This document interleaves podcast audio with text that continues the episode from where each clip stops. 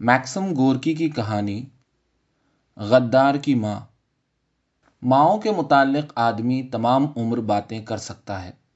کئی ہفتے سے دشمن کی فوجوں نے شہر کو ایک آہنی حلقے میں لے کر اس کا محاصرہ کر رکھا تھا۔ رات کے وقت الاؤ روشن ہو جاتے تھے اور ان کے شعلے لاتعداد سرخ آنکھوں کی مانند گھپ اندھیرے کے اندر سے شہر کی دیواروں کو دیکھنے کی کوشش کرتے تھے۔ وہ بد باطنی سے بھڑکتے رہتے تھے۔ اور ان کی دھمکیوں سے پرغضب آلود نگاہیں محصور شہر والوں کے دلوں میں افسردہ کن خیالات پیدا کر دیتی تھیں۔ وہ دیواروں کے اوپر سے دشمن کے پھندے کو اپنی گردنوں کے گرد کستا ہوا دیکھتے تھے۔ وہ الاؤ کے نزدیک تاریک سایوں کو منڈلاتا دیکھتے تھے۔ خوب کھائے پیے گھوڑوں کی ہنہناہٹ سنتے تھے۔ ہتھیاروں کی کھڑکھڑاہٹ سنتے تھے۔ اور فتح کا یقین رکھنے والے لوگوں کے قہقہوں اور گیتوں کی آواز سنتے تھے۔ اور دشمن کی ہنسی اور گانے بجانے سے زیادہ، اور کون سی چیز کانوں کو گراں گزر سکتی ہے۔ دشمن نے شہر کے لیے پانی مہیا کرنے والے سب ندی نالوں کو لاشوں سے پر کر رکھا تھا۔ انہوں نے شہر پناہ کے ارد گرد لگی ہوئی ساری انگور کی بیلوں کو جلا کر خاکستر کر دیا تھا۔ کھیتوں کو روند ڈالا تھا اور پھلوں کے باغوں کو کاٹ کر رکھ دیا تھا۔ اب شہر چاروں طرف سے کھلا ہوا تھا اور تقریباً ہر روز دشمن کی توپیں اور دستی بندوقیں اس پر سیسے اور لوہے کی بوچھار کرتی تھیں۔ جنگ سے تھکے ہوئے نیم فاقہ کش سپاہی شہر کی تنگ سڑکوں پر بیزاری اور اداسی سے گشت کرتے رہتے تھے۔ مکانوں کی کھڑکیوں کے اندر سے زخمیوں کی کراہیں، سرسام زدہ لوگوں کی چیخیں، عورتوں کی دعائیں اور بچوں کی روں روں کی آوازیں سنائی دیتی رہتی تھیں۔ لوگ سرگوشیوں میں بات کرتے تھے، جملے کے بیچ میں یکایک رک جاتے تھے اور ایک قسم کے تناؤ کے ساتھ کان کھڑے کر لیتے تھے۔ کہیں یہ دشمن تو آگے نہیں بڑھ رہا ہے۔ اور راتیں سب سے بدتر تھیں۔ سکوت شب میں کراہیں اور چیخیں زیادہ صاف طور پر سنائی دیتی تھیں۔ دور کے پہاڑوں کی گھاٹیوں میں سے سیاہ سائے دبے پاؤں نکل کر نیم مسمار دیواروں کی طرف بڑھتے تھے اور دشمن کے پڑاؤ کو چھپا دیتے تھے اور پہاڑوں کے کالے کناروں کے اوپر چاند ایک کھوئی ہوئی ڈھال کی طرح نمودار ہوتا تھا، جس پر تلوار کے واروں نے نشان ڈال رکھے ہوں۔ اور شہر کے لوگ جنہیں نصرت اور مدد پانے سے نا امیدی ہو چکی تھی، جنہیں بھوک اور محنت نے خستہ کر دیا تھا، جن کی نجات کی امید روز بروز کم ہوتی جا رہی تھی وہ شہر کے لوگ چاند کو، پہاڑوں کے تیز دانتوں والے کناروں کو، گھاٹیوں کے کالے پیٹوں کو اور دشمن کے پڑاؤ کو ہیبت زدہ سے ہو کر دیکھتے تھے۔ ہر چیز ان کو موت کا پیغام سناتی تھی اور آسمان پر ایک بھی ستارہ نہیں تھا جو ان کی کچھ ڈھارس ہی بندھا دیتا۔ وہ گھروں میں روشنی کرنے سے ڈرتے تھے اور سڑکیں ایک دبیز پردہ تاریکی میں ملفوف رہتی تھیں۔ اور اس اندھیرے میں ایک عورت سر سے پاؤں تک ایک سیاہ لبادے میں ملبوس اس طرح بے آواز قدموں سے پھرا کرتی تھی، جس طرح مچھلی دریا کی گہرائیوں میں حرکت کرتی ہے۔ جب لوگ اسے دیکھتے تھے تو ایک دوسرے سے سرگوشیاں کرتے تھے۔ یہ وہی ہے۔ ہاں ہاں وہی ہے۔ اور وہ محرابوں کے نیچے کسی کونے کچولے میں ہو لیتے تھے یا سر جھکائے ہوئے تیزی سے اس کے پاس سے گزر جاتے تھے۔ تلایا کے سردار سختی سے اسے خبردار کرتے تھے۔ مونا ماری آنا پھر باہر نکلی پھر رہی ہو۔ احتیاط سے کام لو، ورنہ تم قتل کر دی جاؤ گی۔ اور کوئی شخص قاتل کا سراغ لگانے کی تکلیف گوارا نہیں کرے گا۔ وہ سیدھی تن کر کھڑی ہو جاتی تھی اور انتظار کرنے لگتی تھی، لیکن تلایا والے اس کے پاس سے گزر جاتے تھے۔ وہ یا تو اس پر ہاتھ اٹھانے کی جرت نہیں کرتے تھے اور یا پھر اس بات کو اپنی کثر شان سمجھتے تھے۔ مسلح لوگ اس طرح اس سے بچتے تھے جیسے کسی لاش سے بچا جاتا ہے۔ اور اس طرح وہ اندھیرے میں تنے تنہا رہ جاتی تھی۔ اور سیاہ اور بے آواز، شہر کی مصیبت کے زندہ مجسمے کی مانند سڑکوں پر اپنی تنہا گشت شروع کر دیتی تھی۔ اور اس کے ارد گرد ہر طرف گویا اس کا تعقب کرتی ہوئی سوگوار آوازیں، کراہیں، چیخیں، دعائیں اور فتح کی تمام امیدیں کھوئے ہوئے سپاہیوں کی آزردہ اور بیزار گفتگو کی آوازیں فریاد سی کرتی رہتی تھیں۔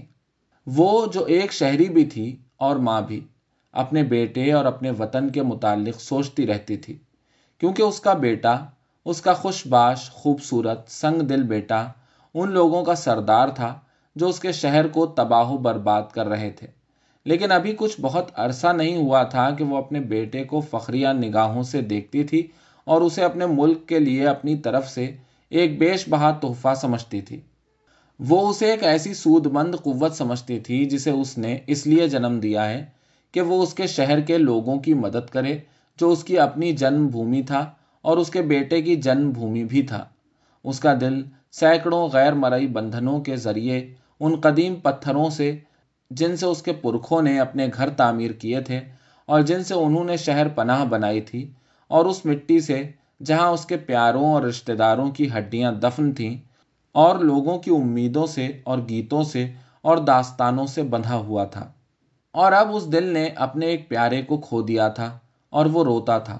وہ ترازو کی طرح اپنے دل میں اپنے بیٹے کی محبت اور اپنی جنم بھومی کی محبت کو تولتی تھی، مگر نہیں بتا سکتی تھی کہ ان میں سے کس کا پلہ بھاری ہے۔ سو وہ اس طرح رات کے وقت سڑکوں پر ماری ماری پھرتی تھی۔ اور بہت سے لوگ جو اسے نہیں پہچانتے تھے، خوف سے پیچھے ہٹ جاتے تھے، کیونکہ وہ اس کے سیاہ پیکر کو اس موت کا مجسمہ سمجھتے تھے جو ان سب کے اس قدر نزدیک تھی۔ اور جب وہ اسے پہچان لیتے تھے، تو خاموشی سے ایک غدار کی ماں سے دور ہٹ جاتے تھے۔ لیکن ایک دن شہر پناہ کے ایک دور دراز گوشے میں اس نے ایک اور عورت کو دیکھا، جو ایک لاش کے قریب گھٹنوں کے بل جھکی ہوئی تھی۔ وہ اس قدر بے حص و حرکت تھی کہ دھرتی کا ایک حصہ معلوم ہو رہی تھی۔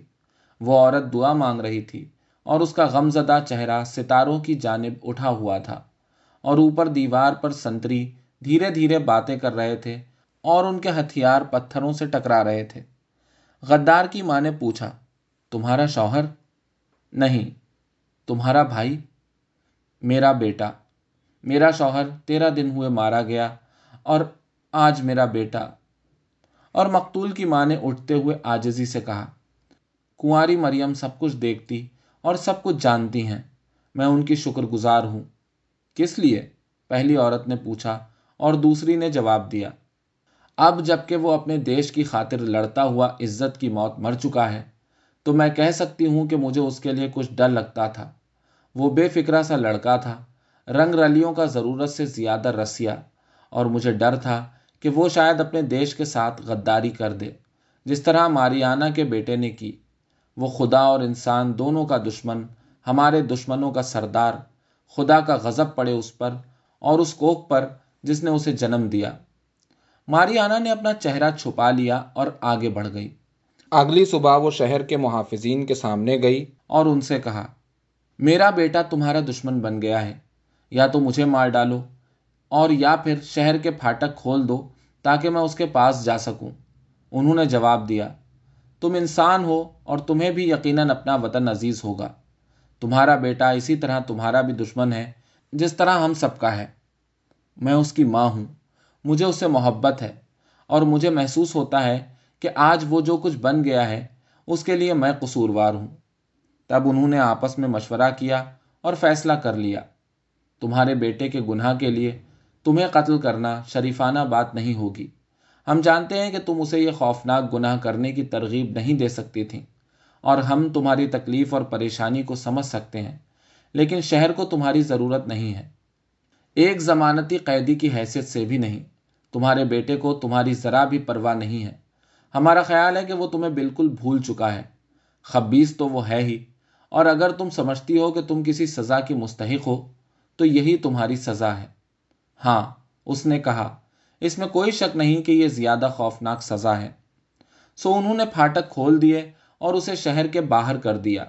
اور بہت دیر تک وہ دیواروں کے اوپر سے اسے اپنی جنم بھومی سے رخصت ہوتے ہوئے دیکھتے رہے۔ اس جنم بھومی سے جسے اب اس کے بیٹے کے بہائے ہوئے خون نے تربتر کر رکھا تھا، وہ آہستہ آہستہ چل رہی تھی، کیونکہ اس کے قدم اس دھرتی سے ہٹنے کے لیے تیار نہیں تھے۔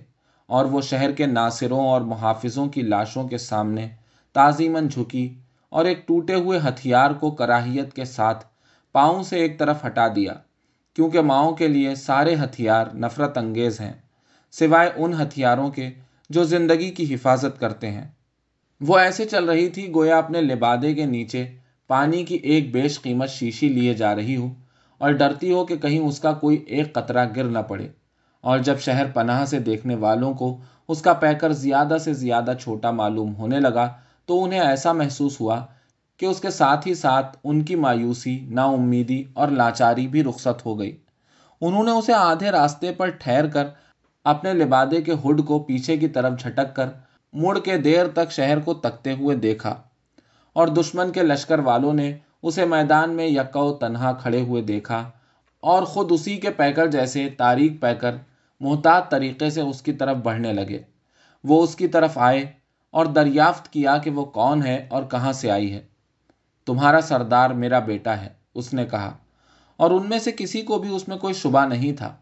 وہ اس کے قریب آ کر اس کے بیٹے کی شان میں قصیدے پڑھنے لگے اور بتانے لگے کہ وہ کس قدر عقل مند اور بہادر ہے۔ اور وہ فخر سے سر اونچا کیے، اظہار حیرت کیے بغیر ان کی باتیں سنتی رہی۔ کیونکہ اس کا بیٹا اس کے علاوہ اور کسی طرح کا ہو ہی نہیں سکتا تھا۔ اور اب آخر کار وہ اس کے سامنے کھڑی تھی، جسے وہ اس کی پیدائش سے نو مہینے پہلے سے جانتی تھی۔ اس کے سامنے جسے اس نے کبھی اپنے دل سے دور محسوس ہی نہیں کیا تھا۔ ریشم اور مخمل میں ملبوس وہ اس کے سامنے کھڑا تھا۔ اس کے ہتھیاروں میں بیش قیمت ہیرے جواہرات جڑے تھے۔ سب کچھ بالکل ویسا ہی تھا جیسا ہونا چاہیے تھا۔ اس نے اپنی چشم تخیل میں اسے بارہا اسی طرح دیکھا تھا۔ دولت مند، مشہور اور ممدوح خلائق۔ ماں، اس نے اپنی ماں کے ہاتھوں کو بوسا دیتے ہوئے کہا، تم میرے پاس آ گئیں، تم میرے ساتھ ہو۔ بس اب کل میں اس جہنمی شہر پر قبضہ کر لوں گا۔ اس شہر پر جہاں تم پیدا ہوئے، اس نے اپنے بیٹے کو یاد دلایا۔ وہ جو نشہ قوت میں مخمور اور زیادہ شہرت و شان کی پیاس سے دیوانہ و بے خود تھا اس نے ماں کو شباب کی پرغرور گرمی کے ساتھ جواب دیا۔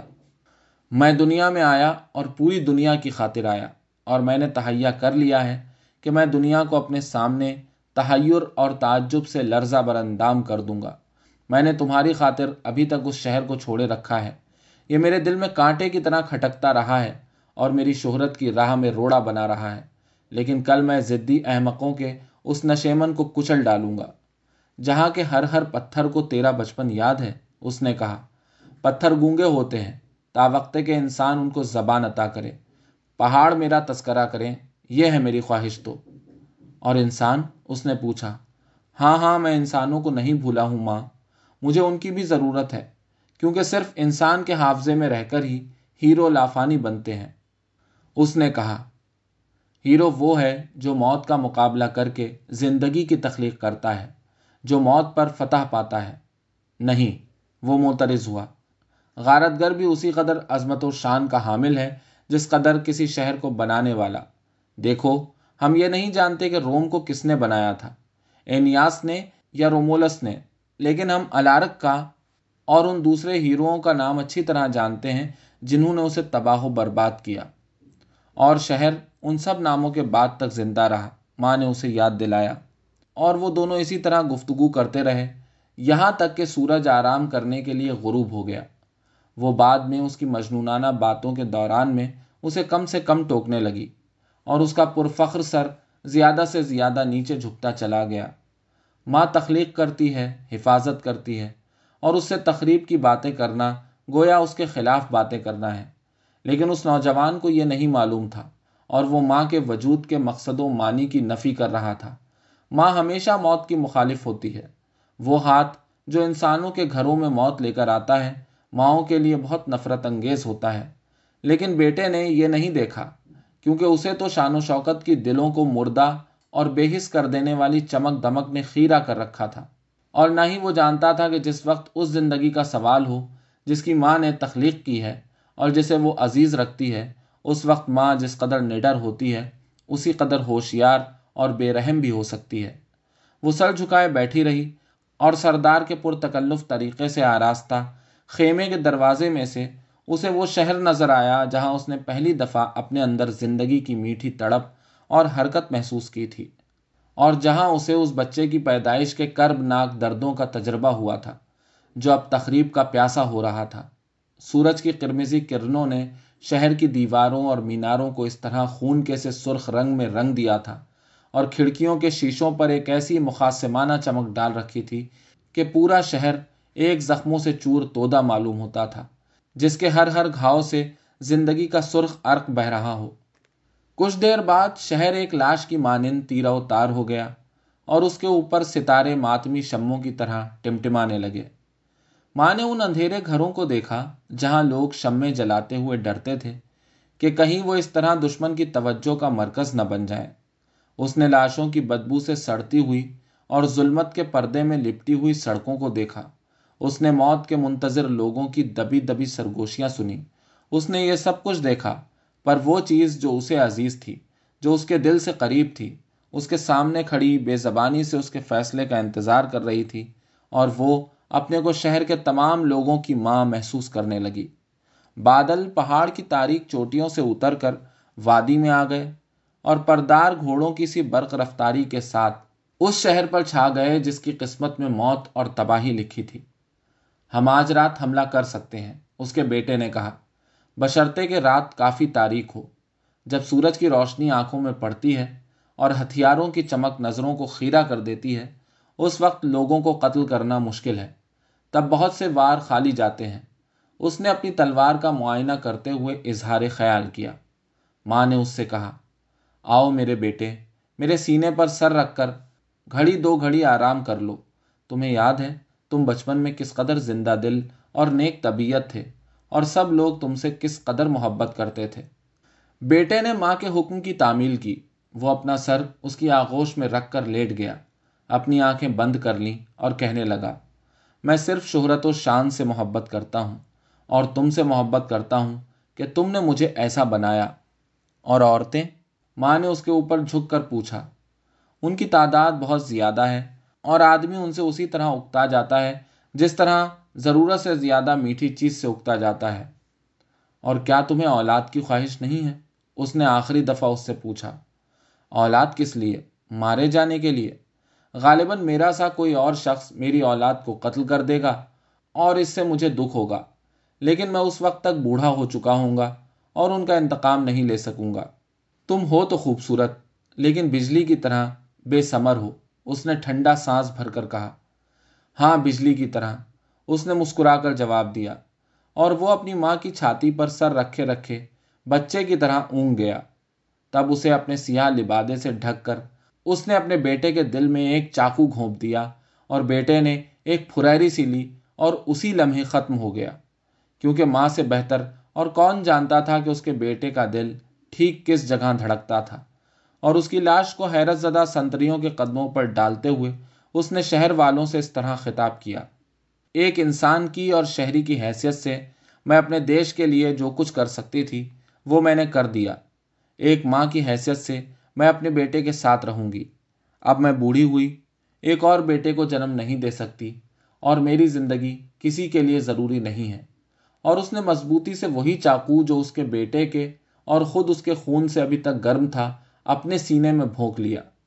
اور ایک دفعہ پھر اس کا وار بالکل ٹھیک دل پر پڑا، کیونکہ ایک درد بھرے، کر باشنا دل پر ٹھیک ٹھیک وار کرنا مشکل نہیں ہے۔